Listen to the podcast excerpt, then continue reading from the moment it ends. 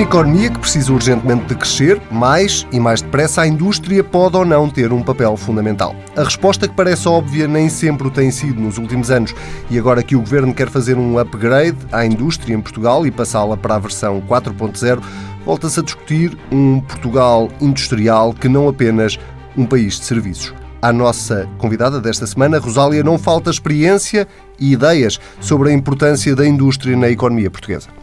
Ana Paula Rafael, CEO da Dialmar, uma empresa fundada em 1965 por quatro alfaiates. Começou por ser uma pequena alfaiataria tradicional e hoje é uma empresa exportadora e com cerca de quatro centenas de trabalhadores. Ana Paula gera com os irmãos uma fábrica em Alcaíns, Castelo Branco, e foi eleita pelos próprios irmãos para ser a número um. Este caso contraria as estatísticas que mostram que em Portugal as mulheres raramente são escolhidas para CEOs das grandes empresas. E na semana em que se assinala o Dia Internacional da Mulher, a vida do dinheiro tem como convidada Ana Paula Rafael. Seja muito bem-vinda à Vida do Dinheiro. É, muito bom dia, vamos muito começar obrigada. Na semana em que se assinalou o Dia Internacional da Mulher, vamos começar precisamente por essa discussão que surge a cada ano, é, que tem a ver com, a, com o preenchimento de cotas ou não. Ana Paula Rafael, imagino que não está onde está porque, porque preenche nenhuma cota, mas uh, pergunto-lhe se faz sentido esta discussão e se faz sentido impor cotas para que as mulheres possam chegar a cargos de topo. Esta discussão não é. Bom dia a todos primeiro e muito obrigada à, TSF, muito obrigada à Rosália Amorim pelo convite. Uh, esta discussão não é uma discussão fácil porque uh, as mulheres querem uh, chegar aos lugares de topo e querem ter as mesmas oportunidades por, por mérito, não por cotas, naturalmente, mas a dificuldade que elas têm em chegar a estas a, a uma ambição de liderança que é natural nas suas casas, mas que não é natural na vida profissional. Um, é, é, é tem, tem, pode ser discutível porque é uma questão cultural, quer dizer, e as questões culturais demoram tantos anos a ser ultrapassadas, é uma questão educacional, eh, é uma questão eh, eh, da vida de um país, da vida de uma sociedade, e isto não se muda por decreto, portanto, não se muda por, por uma legislação que pode ou não apoiar um sentido ou outro social na vida de uma mulher ou na vida de uma, de uma, de uma comunidade de mulheres empresárias. Portanto, a questão que se coloca aqui é se as cotas são ou não um meio para atingir um fim e se uh, não criam uma perturbação na meritocracia que a mulher também deve ter e, e, e naturalmente por valor pessoal e por competências pessoais, eh, que as mulheres hoje vêm a adquirir, porque são elas que se empenham mais eh, na sua carreira como estudante, na sua carreira como mulher, na sua carreira como profissional, e qual é a sem, de, sem demérito para os homens, naturalmente, mas as mulheres hoje é que estão na, nas faculdades, as mulheres hoje é que têm as melhores eh, médias no final do curso, as mulheres hoje empenham-se em qualquer sistema educacional de ensino, mesmo no secundário, portanto, as mulheres naturalmente até ao final da sua carreira académica têm uma performance e uma competência superior aos homens hoje em dia, por, por mérito próprio. Depois, nessa, depois, na fase seguinte, eh, talvez por uma questão familiar, as mulheres anulam um pouco a ambição que têm e deixam de pensar que a liderança, o topo, está alcançável também que seria o seu primeiro objetivo na, na, na carreira académica. Isto é, é, uma questão cultural e, portanto, eu acho que temos que discutir um bocadinho este tema. Eu acho que as mulheres anulam um pouco esta ambição e deixam de a ter, porque elas tiveram-na antes, mas deixam de a ter, e há estudos que comprovam isso, porque, entretanto, anulam essa vontade profissional por uma questão pessoal, por uma questão familiar, por, por questões emocionais, por questões afetivas.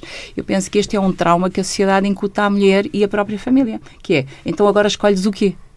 É? E, no final do dia, Ana Paula, este é o preço que nós temos a pagar pelo futuro das nossas filhas ou uh, é o empurrão que faltava e as cotas têm algum sentido por ser esse tal empurrão? Eu acho que as cotas fazem algum sentido porque ajudam a ser um empurrão geracional uh, e a encurtar o tempo de chegada das mulheres a cargos de responsabilidade e liderança na sociedade.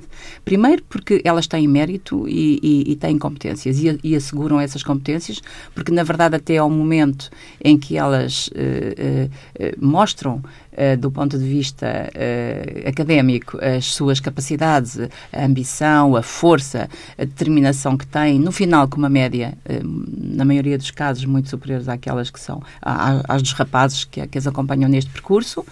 É, é, é, clara e objetiva para todos que esta ferramenta de cotas poderá ser uh, o input que elas precisam para também o nível de confiança que é necessário ter num percurso académico em que elas não têm uh, nenhuma, uh, quer dizer, não têm nenhum handicap relativamente aos homens. Porque muitas vezes aquilo que eu penso que as, que, e, e, e as raparigas que conheço uh, que estão a acabar a formação educacional no sistema de ensino, saem da universidade, têm como perspectiva constituir família e depois amputam uma ambição profissional porque ficam um pouco uh, traumatizadas com se eu vou para um cargo de liderança tenho maior responsabilidade, se calhar não vou ser capaz porque ao mesmo tempo eu vou querer fazer uma carreira familiar e afetiva e emocional e eu tenho o que é que eu tenho que dar ali e o que é que eu tenho que dar do outro lado. Portanto, eu acho que é preciso desmistificar isto e as mulheres têm mesmo que ir para o gasto porque eu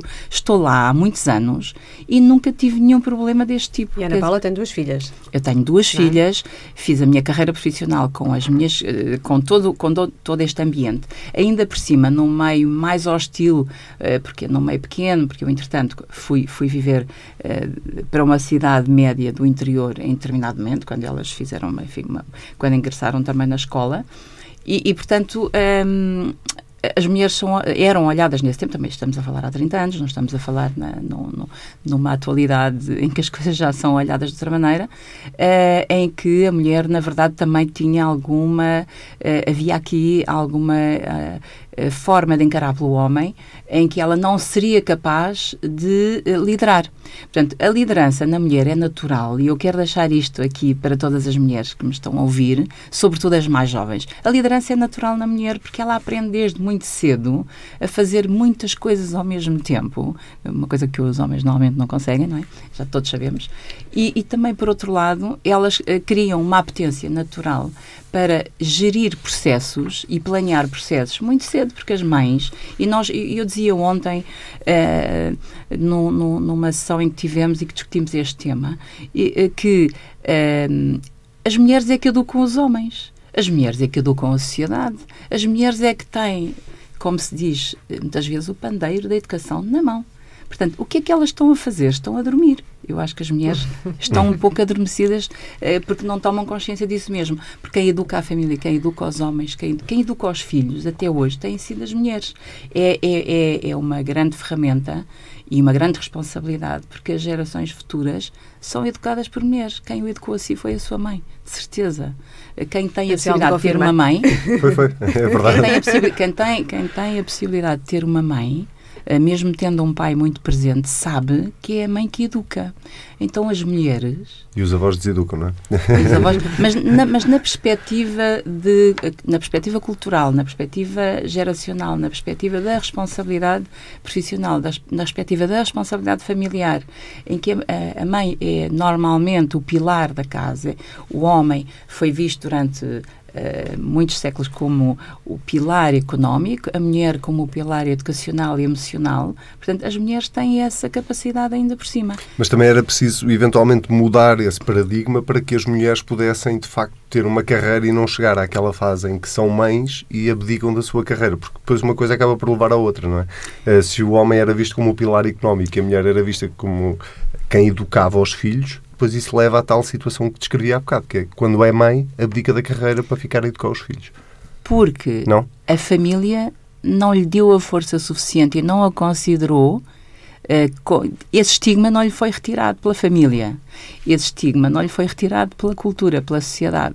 Esse estigma não lhe foi retirado, inclusivamente, quando ela fez o processo de namoro e quando casou, ou quando vive com o, seu, uh, com a pessoa que gosta, que ama, e esse estigma não foi retirado da família. E não há partilha, não é? Porque se houver uma partilha real, as pessoas conseguem conjugar tudo conjugar isto. Tudo. Eu tive essa possibilidade, não é? O meu marido, uh, na altura, partilhou comigo os bons e os maus momentos, uh, partilhou comigo a, a, a, função familiar, a função maternal e paternal, foi, foi partilhada e, portanto, não houve entre nós. Eu, ainda por cima, tive sempre uh, muitos. Na minha carreira profissional, tive sempre muitas áreas de trabalho, nunca tive apenas uma. Portanto, eu fui advogada, simultaneamente em que tive um emprego por conta de outra e, simultaneamente, tive várias empresas pessoais. Portanto, como, e tive a família, e tive as filhas e, tive, e temos os pais que também, em determinado momento, nós também cuidamos deles e temos uma série de coisas à nossa volta. Porque é que não é possível? Claro que é. Mas é preciso ter ambição e é preciso ter confiança. Uhum. E essa confiança e essa ambição é a família, é o, o núcleo familiar que a dá.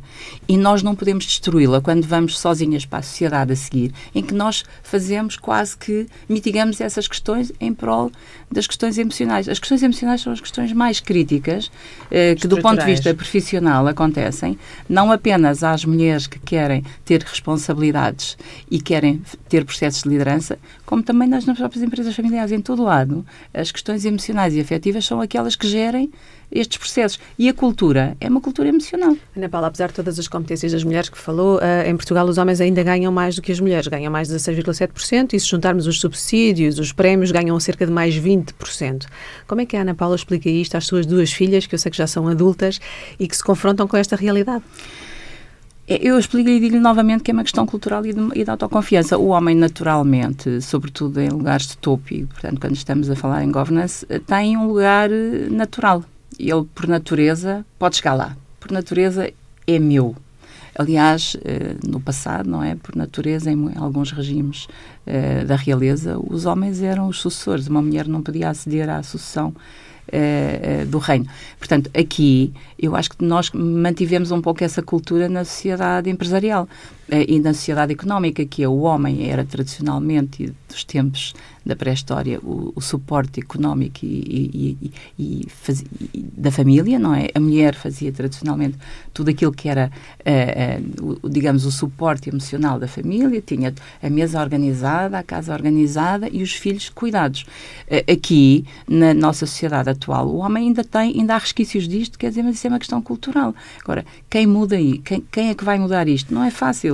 A escola tem que mudar, a educação tem que mudar e a família tem que mudar, mas as mulheres têm que querer. Essa é a primeira, eu penso que essa é a primeira parte, porque se as mulheres quiserem, e as pessoas quando querem, não é?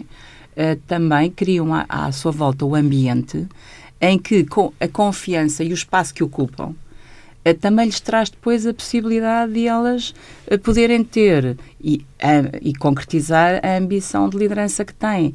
se têm capacidade para isso, como naturalmente e, e da, da, mesma forma que um homem. Agora, ganham mais porquê? Porque as instituições, as organizações e as empresas também precisam de se aculturar a este novo conceito de competência, de meritocracia. Porque é que uma mulher, tendo o mesmo mérito, a mesma capacidade e a mesma competência que um homem, vai ter que ou vai ganhar menos que ele. Isso são as próprias empresas que têm que alterar lá dentro. Mas o governo português devia fazer, por exemplo, o que a Islândia vai fazer, que é o, primeiro país do mundo a obrigar os patrões a provar que pagam o mesmo salário para trabalho igual, independentemente do género, etnia, sexualidade, nacionalidade.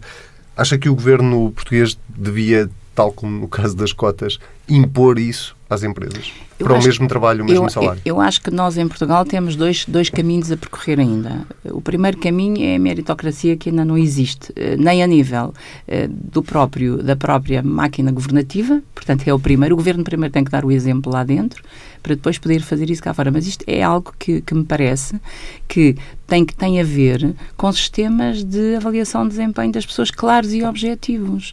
Porque quando nós vivemos em sociedades em que eh, normalmente a ascensão a uma carreira profissional ou a um, a um perfil profissional, a, um, a, uma, a uma função profissional, muitas vezes não, é o, não está, eh, nem é visto eh, de uma forma adequada como o perfil profissional adequado é por um, um, circunstancialismo qualquer que muitas vezes não tem a ver com isso, depois tudo cai pela base, não é? Portanto, nós temos é que ter algumas uh, regras, eu concordo que tem que haver algumas regras, tem que haver objetividade, sobretudo objetividade, e tem que haver também uma cultura de trabalho, porque se houver uma cultura de trabalho objetiva, ela própria vai. Uh, quem, quem é que numa empresa tem um elemento bom eh, competente e não quer ficar com ele ou não lhe quer pagar. Eu não conheço ninguém, não conheço nenhum empresário que não queira. Não lhe eu... quer pagar? Bom, já é discutível.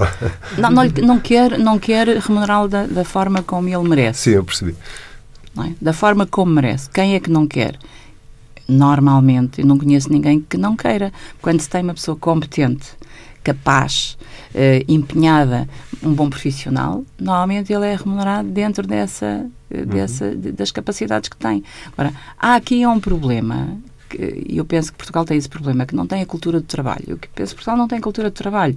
Isso também se devia aprender na escola e não aprende. E, portanto, a, a, a responsabilidade e a cultura do trabalho é algo que também tem que eh, ser aprendido porque diz, dizem uh, nasce com a pessoa. Não nasce nada, nada nasce com a pessoa. O que nasce connosco é a nossa, são as capacitações e as, as, ferramentas que nós temos, os braços, as pernas, os neurónios, a capacidade de pensar.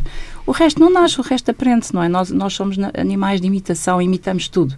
Nós aprendemos a andar imitando quem anda e aprendemos a falar imitando quem fala. Então, e o resto, o trabalho? Nós também temos que aprendê-lo na escola. Também temos que imitar os bons, porque há também maus exemplos em, em, na sociedade, não é? E, portanto, isto é tudo um processo cultural, educacional. E é na escola que isto se aprende. Depois o resto, por decreto, não faz sentido. Uhum. Ana Paula, falando de bons e maus exemplos, as empresas familiares em Portugal, como a Dielmar, também têm dado bons e maus exemplos em várias áreas, uh, representam a maioria do tecido empresarial português, mas muitas vezes têm muita dificuldade em mudar com a mudança, uh, com a transição geracional. Uh, muitas delas, nós sabemos que não sobrevivem nem à segunda nem à terceira geração. A Dielmar, pelo contrário, conseguiu fazer essa transição geracional, conseguiu sobreviver, ter sucesso e hoje é exportadora. E queríamos perceber qual é que é o segredo para essa mudança geracional ter acontecido de forma pacífica na empresa, muitas vezes não acontece nas outras organizações, e de uma forma eficiente também. Qual é que foi o clique? Uh, eu, eu, vou retomar o tema anterior e dizer o seguinte: aqui, uh, primeiro, uh, naturalmente, que na Dialmar, como em, na maioria das empresas e na maioria das, das famílias, uh, o fator masculino, é, o, o elo masculino é sempre aquele que é olhado como a sucessão, como assegura a força da sucessão, assegura força, continuidade, disponibilidade, empenho, esforço, mesmo força física, mesmo força física. E, portanto, as mulheres normalmente e, continu e, continuamos no tema passado para passar para este, um, as mulheres normalmente são olhadas como algo mais frágil, algo mais uh, que, que, não é ela que vai proteger, é ela que tem que ser protegida. E, portanto, na, na sucessão familiar, nas empresas, este fator de confiança e de uh, pensar que o, força, o, o, futuro de uma empresa é assegurado pela força, pelo esforço, uh, e, portanto, que tem muito a ver com esse elemento quase físico e menos intelectualizado, também tem aqui um efeito,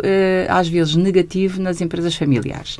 Eh, no caso da Dialmar especificamente, eu enfim, talvez tenha notado sempre, como sempre fiz muita coisa ao mesmo tempo, sempre tive muitas, muitas áreas de trabalho, muitas atividades, eh, fui sempre vista como, e sou touro ainda por cima, fui sempre vista, na verdade, como um touro lá em casa. Portanto, eh, na família tenho muita força anímica, um otimismo natural, uma capacidade de desenrascar à portuguesa, uma série de, ingredientes que fui sempre vista como um homem portanto, embora seja mulher, e tenho muito orgulho em ser mulher, mas fui sempre vista dessa forma. E, portanto, eh, na família, como eu sempre fui muito determinada, também a minha formação académica e as competências que adquiri também me permitiram estar sempre na linha da frente na resolução dos problemas. Eh, eu penso que isso foi um passo natural, isto é, os meus irmãos, o meu pai sempre consideraram, eh, sempre me consideraram ao nível normal de um bom profissional competente e, portanto, eu fui criando o meu espaço, fui, fui, fui ganhando espaço.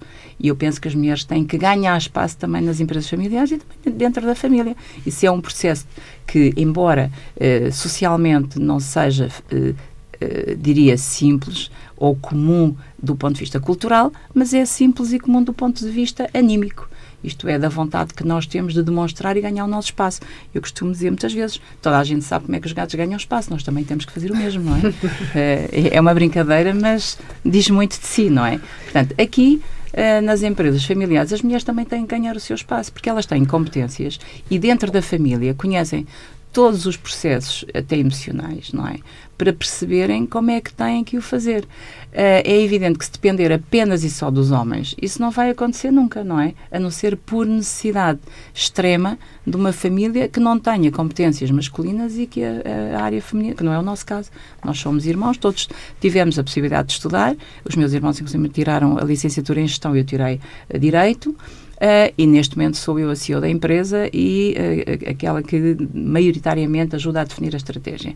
Uh, portanto, isto é um processo um, que vai muito de nós, como vai de um homem. Quer dizer, eu acho que isto é um processo interior. é uma ambição que nós temos, é uma capacitação que nós adquirimos, é um espaço que nós ganhamos, é um esforço que nós fazemos, tal qual como faz um homem, não é? Um pouco adicional, porque somos nós que temos a maternidade e que damos à luz, somos nós que temos que amamentar, então somos, temos que ter uma, uma dose de capacitação de planeamento da nossa vida um bocadinho melhor, maior do que a dos homens. Mas é um bocadinho maior, quer dizer, porque nós também somos capazes de repartir e, portanto, as empresas também têm que se organizar para terem a possibilidade de ter mulheres em todas as áreas. E, portanto, isso é uma capacitação nossa, feminina, e depois temos que transferir isto também para as nossas empresas. Eu, por exemplo, na Dialmar, fazemos férias dentro de um leque, eh, temos o bom senso de fazer as férias quando as mulheres precisam de dar apoio aos filhos e estar mais ligadas e mais próximas do agregado familiar. Porque é que as empresas, é evidente também temos que ajustar as férias aos períodos uh, de trabalho que temos mais, mais intensos e, portanto, quando temos que trabalhar e quando o mercado e os nossos clientes querem que nós trabalhemos, lá estamos nós a trabalhar, mas quando podemos, por bom senso, gerir uh, períodos de pausas uh, que vão de encontro às necessidades da família, nós fazemos imediatamente. Não é? Portanto, tudo isto são processos também de bom senso, quer dizer, a legislação é muito importante, as cotas são muito importantes, as, as, uh, agora, não se, não se pode definir por lei competências quem é que é competente? Mas isso, quer dizer, são as pessoas que demonstram que são claro. competentes. Mas também aí... Também, até, tam... Desculpe, até Sim. quando estamos a falar nisto, a mim uh, faz-me imensa confusão, porque eu considero isto um não tema. É evidente que eu percebo que possa ser um tema para algumas mulheres. Para mim nunca foi. Eu sempre em casa tomei as decisões e fui eu que ganhei a, a, parada das decisões quando a minha decisão teve mais bom senso do que a do meu marido e ele reconheceu. Ou que o, o, os elementos masculinos na, na, na, minha família perceberam que eu tinha mais bom senso, porque nunca é, repare, mesmo entre mulheres, e nós sabemos isso, quando estamos numa discussão natural, em que alguém, e eu tenho uh, uh, na, na, empresa uh, algumas mulheres em, em lugares de liderança já, e gosto muito uh, que elas o façam, porque elas têm uma capacitação emocional de estar relacionada com o ambiente profissional, seja masculino, seja feminino, com mais capacitação do que um homem. Um homem tem uma visão muito mais. Um, ehm, tem uma objetividade com muito pouca emoção. Portanto, ele muitas vezes não consegue eh, eh, analisar alguns ingredientes profissionais e alguns ingredientes sociais, relacionais, até empresariais e até com a clientela, com os clientes da empresa, como, por exemplo, uma mulher consegue, é mais rápida, é mais intuitiva, porque uh, consegue ver várias coisas ao mesmo tempo, consegue fazer, um, ter uma visão espacial, temporal e, e, e, e relacional ao mesmo tempo, no mesmo momento, dentro do mesmo espaço em que, por exemplo, muitas vezes eu, eu, eu vejo, não é, eh, que um homem uh, que está num lugar de direção e de topo, por vezes está apenas a ver um aspecto da questão. Portanto, as mulheres têm essa versatilidade até. Porque, portanto, a, a, o, eu diria até que hoje em dia as organizações têm que pensar muito bem nas competências que estão a desperdiçar por não terem mulheres em lugares de topo de liderança e de gestão. Porquê? Porque elas têm este ingrediente que os homens não têm e eu acho que a complementaridade é que é interessante. Eu também não gostaria de estar numa empresa onde tivesse apenas e só mulheres na liderança, quer dizer, porque acho que o complemento, a complementaridade que existe nas várias ferramentas de competências intelectuais que existem entre o, o sexo feminino e masculino é uma mais-valia brutal para uma empresa. Há poucos dias, numa conferência, reclamou uma revisão da legislação laboral e eu agora estava a ouvi-lo e estava a pensar, eh, na altura estava-se a referir sobretudo eh, aos setores mais tradicionais, eh, para que esses setores possam ser mais competitivos, mas na verdade a questão da revisão laboral, e gostava de alargar a pergunta também a esse aspecto, não ajudaria se a lei do trabalho fosse mais friendly, digamos assim, para, para para a gestão que dizia que a Dialmar faz, por exemplo, do período de férias, da, da, da forma como se concilia a família com o trabalho. Sim, eu, eu, diria que eh, a legislação laboral está estigmatizada também por ambientes culturais do passado, em que a humanização, em que a pessoalização da, das profissões não era vista de uma forma uh, atual e, portanto, não havia humanização nem pessoalização para, para nós, e, e aqui e eu ontem discutia isto uh, também no jantar, eu acho que durante muitos anos a gestão encarada pelos homens uh, também olhou sempre para uma estrutura uh, organizacional e olhou para ela de, de, de, de uma única forma. Ali à minha frente eu tenho profissionais. Eu acho que as mulheres encaram hoje as áreas empresariais e as organizações como na minha frente eu tenho pessoas profissionais. São dois, é um aditivo, não é? É um aditivo. Porquê? Há uma relação emocional com as pessoas. E porquê? Porque nós fomos tratadas eh, como não pessoas durante muitos anos e sabemos dar valor. Normalmente as pessoas sabem dar valor àquilo que não tiveram ou àquilo que não têm. E, portanto, as minhas têm, eh, têm, têm olham para as organizações dessa maneira. E eu vou dizer qual é a minha maneira de olhar as organizações.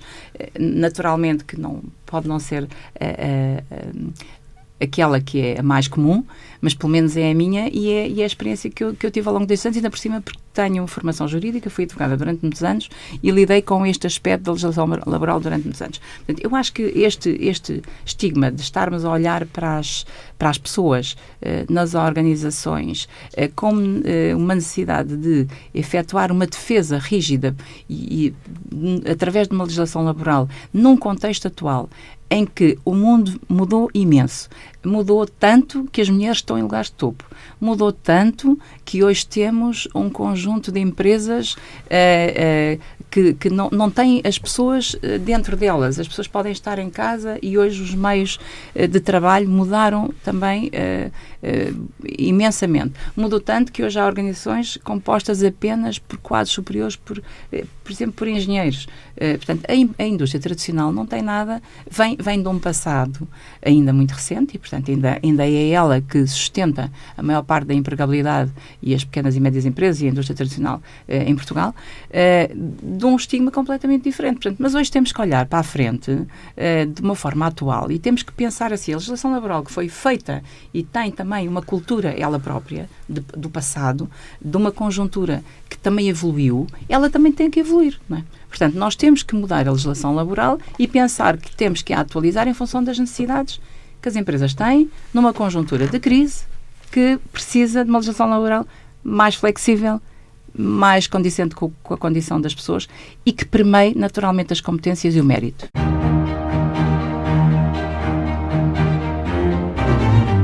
Vamos então ao nosso espaço semanal de comentário com o economista João Duque. Seja bem-vindo. Na semana em que se assinalou o Dia Internacional da Mulher, eh, nós falamos precisamente eh, de mulheres e de cotas eh, e eu começava por lhe perguntar qual é a sua perspectiva como homem acerca desta nova lei para as cotas que começa a ser aplicada já a partir de 2018? Bem, como homem eu sou um cidadão muito enviesado, porque tenho três filhas, uma mãe que está viva e de saúde, espero e bem, uh, uma mulher e uh, ainda fiz, constituí uma sociedade com um único sócio que é uma mulher, portanto eu estou literalmente rodeado de mulheres e enviesado por isso.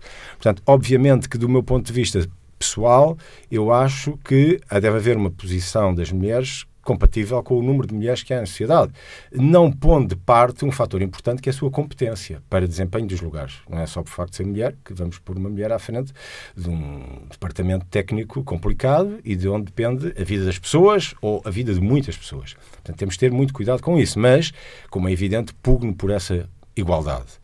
Agora, uh, o Devia ser preciso ponto... haver cotas? Bom, uh, às tantas é preciso haver cotas para obrigar a que as mulheres competentes acabem por ser admitidas nos círculos dos homens. Uh, que tradicionalmente não sabem porquê acontece isto. Ainda ontem estive numa reunião de um conselho consultivo que acabou de se criar, olhamos um, uns para os outros e dissemos: não está aqui nenhuma mulher. Uh, e isto resulta de uma questão uh, de idade, mas também de. de dizer, Cultural, eventualmente. Não sei. Acabou por se perceber que faltam lá mulheres e vamos, uh, claro, convidar pessoas para esse conselho.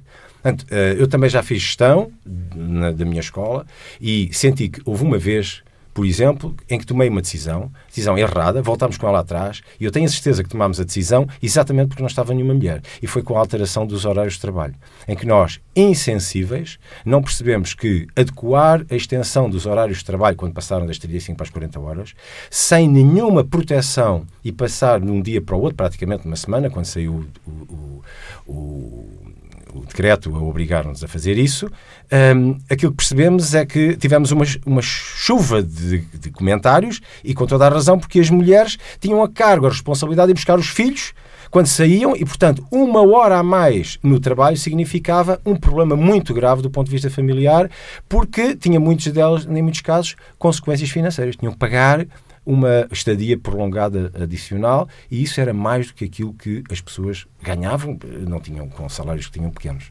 Eu, como mulher, confesso-me sempre um bocadinho dividida nas cotas. Por um lado é o empurrão que se faltava, eventualmente, mas por outro, se as cotas na lei não associam a atribuição dessa cota à meritocracia ou a uma avaliação de desempenho, como acontece nas grandes empresas, como é que isso não se poderá virar contra nós? E gostava de ouvir a opinião de um homem também acerca disso. Isso pode acontecer, mas vamos ver em que caso é que isso vai acontecer.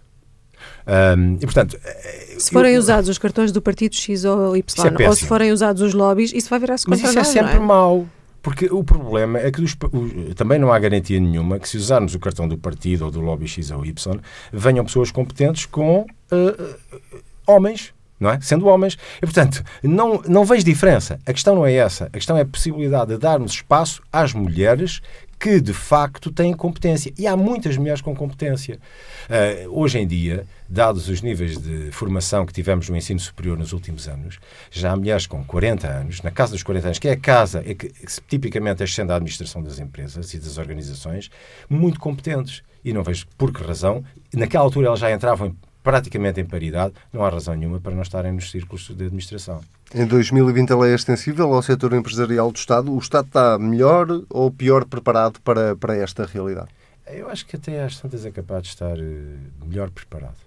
Porque, uh, uh, vamos lá ver, do ponto de vista empresarial, há uma procura que é do resultado. E a pergunta é: em que medida é que as mulheres na administração das empresas trazem um benefício a essa rentabilidade, a esse resultado? E essa pressão é uma pressão muito evidente no caso uh, do setor privado. Agora, uh, no setor público não é essa pressão. E, portanto, não havendo essa pressão, eu diria que até há um, há mais descontração para se admitir o erro, uh, o inconseguimento do resultado, bom, e até pela natureza das funções. Uh, na administração pública é um bocadinho sempre mais complacente em relação à performance das pessoas. E, portanto, eu, eu confesso que é no setor privado que vai haver mais problemas. E, dito isto, a pergunta parece-me óbvia é, então, mas afinal, as mulheres trazem um aporte positivo, isso está provado. Bom, e essa é uma pergunta que tem uma resposta muito difícil de dar. Porque, em primeiro lugar, deve começar-se a perguntar: é bom, como é que se mede a performance? E pode ser por, bom, uh, pelo preço das ações, se estamos a falar de empresas cotadas, mas a esmagadora maioria das empresas não são cotadas. Pelos resultados contabilísticos, bom, pelos dividendos distribuídos, porquê? Uh, depois é preciso perceber em que, em que mercado e em que cultura é que estamos. Porque deverá ser muito difícil falarmos em culturas uh, orientais sob influência de, de uma religião muçulmana, é, é admitir que, mesmo do ponto de vista do mercado, mesmo que as mulheres estejam no board, do ponto de vista do mercado, é admitir que isso é positivo como uma intervenção das mulheres, quando elas são consideradas de um nível inferior. E depois, em terceiro lugar, eh, tem a ver com a metodologia de como é que se tratam estas coisas e qual é a base de dados que se usa e a informação que se usa. E, portanto, eu diria que há, há resultados para todos os gostos. É? Há aqueles resultados que dizem que, obviamente, sim, eh, de facto, isso verifica-se. Há uma rentabilidade que está positiva e que está associada à presença das mulheres. Mas a presença não é haver mulher, é, tipicamente o que dizem, não é haver mulher ou não haver mulher, porque põe-se lá uma mulher e aumentou-se a performance das empresas. Não, é mesmo uma participação cada vez a maior percentagem. A questão é que as generalizações são sempre ingratas, não é? Não, mas falar de uma de maneira mulheres em geral, geral, ou falar de homens em geral... É, mas quando se pegam em dois grupos e se começa a perceber que empresas que têm uma percentagem maior de mulheres acabam de ter uma performance melhor, bom, isto é uma tendência. E isto é uma lógica. E a lógica é de que nós trazemos ao conjunto da mesa de decisão umas pessoas com uma visão e uma sensibilidade diferente. Então peguemos no retalho, grande distribuição, Exatamente. não é? 80% das decisões de compra são tomadas pelas mulheres, dizem todos Exatamente. os estudos internacionais, McKinsey, Catalyst, vários. Mesmo os produtos e, que entanto, os homens usam. Mesmo os produtos que os homens usam, as mulheres compram ou decidem Exatamente. pela compra. E, no entanto, se olharmos para o continente, para o Pingo Doce, para estes grandes grupos, Jerónimo Martins e Sonei, não há nenhuma mulher a liderar essas grandes empresas.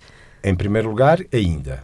Segundo lugar, se não as têm, deveriam ter, porque seguramente elas vão trazer pelo menos duas coisas: sensibilidade aos produtos e diversidade de perspectivas e de soluções. E é isso que valoriza muito as empresas. É a possibilidade de terem alternativas, que elas venham para cima da mesa e que sejam avaliadas.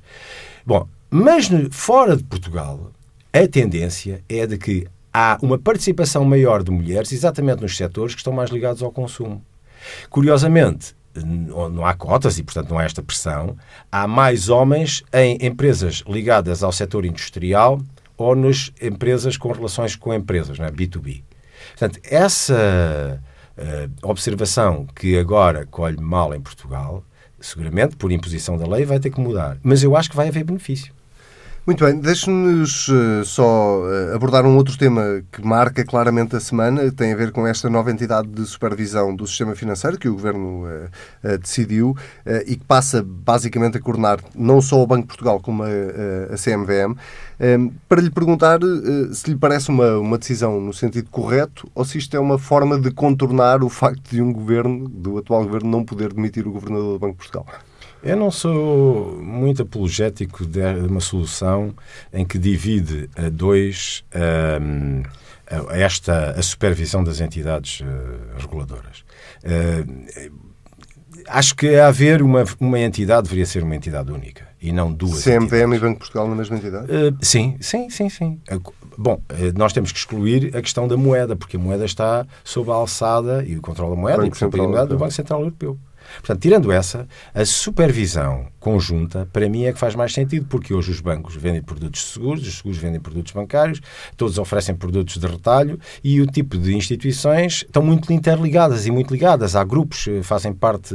Portanto, há aqui uma, uma ligação muito grande. Antigamente, não. Havia aquela eh, célebre piada que se dizia o homem que estava a vender castanhas à porta do banco tinha um contrato com o banco. Ele não, não emprestava dinheiro e o banco não vendia castanhas. Hoje, o homem das castanhas já empresta dinheiro e o banco vende castanhas. Pelo menos o banco vende castanhas. Agora, esta mistura de coisas leva a que uma entidade seria preferível. Havendo duas, como é óbvio agora, isto é ouro sobre azul. Nós temos a oportunidade para, para o governo porque se não está, conf... não está agradado com o desempenho do, banco, do, do governador do Banco Central, reestruturam-lhe o modelo, a arquitetura e ele fica sem lugar. Portanto, Isto é dividir para reinar. Sim, ao quanto muito, eh, desprestigia muito a atuação do eh, governador, que o governador passa a ser o representante em Portugal do Banco Central Europeu. Muito bem. João Duque, muito obrigado. Voltamos a falar na próxima semana. Obrigada. Até para a semana. Falta só dar-lhe a nossa sugestão semanal de poupança. Esta semana, a jornalista do Dinheiro Vivo, Joana Rebelo Moraes, volta com as suas dicas. Hoje contamos-lhe a história de Joe e Ellie. Conheceram-se enquanto estudavam na universidade e casaram um ano depois. Foram professores durante quase uma década e decidiram que queriam uma vida diferente, sem obrigações ou horários, e que queriam viajar. Mas, para o fazer, precisavam de tornar-se financeiramente independentes. Começaram a investir em imobiliário em 2007 e, apesar da quebra do mercado, continuaram. Além do investimento, foi muito importante a poupança. Viveram num apartamento pequeno, mais pequeno, aliás, do que qualquer uma das casas que tinham comprado para arrendar. Os gastos eram reduzidos ao máximo, as refeições eram todas feitas em casa e tinham apenas um carro. Mas nunca sentiram que estavam a privar-se. No fundo, contentavam-se com os pequenos prazeres, explicaram ao dinheiro vivo. Hoje têm um rendimento mensal de 13 mil dólares. Concretizaram o sonho de viajar pelo mundo e têm companhia, a filha Annabelle, de um ano, nascida em Istambul. Tal como Joe e Ellie, quem comprou propriedades a partir de 2008 comprou muito bem. Quem o diz é Luís Carvalho Lima, presidente da Associação dos Profissionais e Empresas de Mediação Imobiliária de Portugal. Por cá, a realidade é semelhante à americana, diz-nos. Quem tenha comprado 6 ou 7 propriedades há 9 anos, hoje não precisaria de trabalhar. Joe e Ellie compraram 15. Mas é verdade que se o imobiliário é um dos investimentos mais rentáveis, é preciso ter uma capacidade financeira acima da média. Se é o seu caso, leia em dinheirovivo.pt a história do casal que concretizou o sonho de muitos. A Vida do Dinheiro fica por aqui. Já sabe que pode ler tudo na edição em papel do Dinheiro Vivo, que é publicada com o Diário de Notícias e também com o Jornal de Notícias. Ouvir as vezes que quiser em tsf.pt. Nós voltamos na próxima semana. Até lá.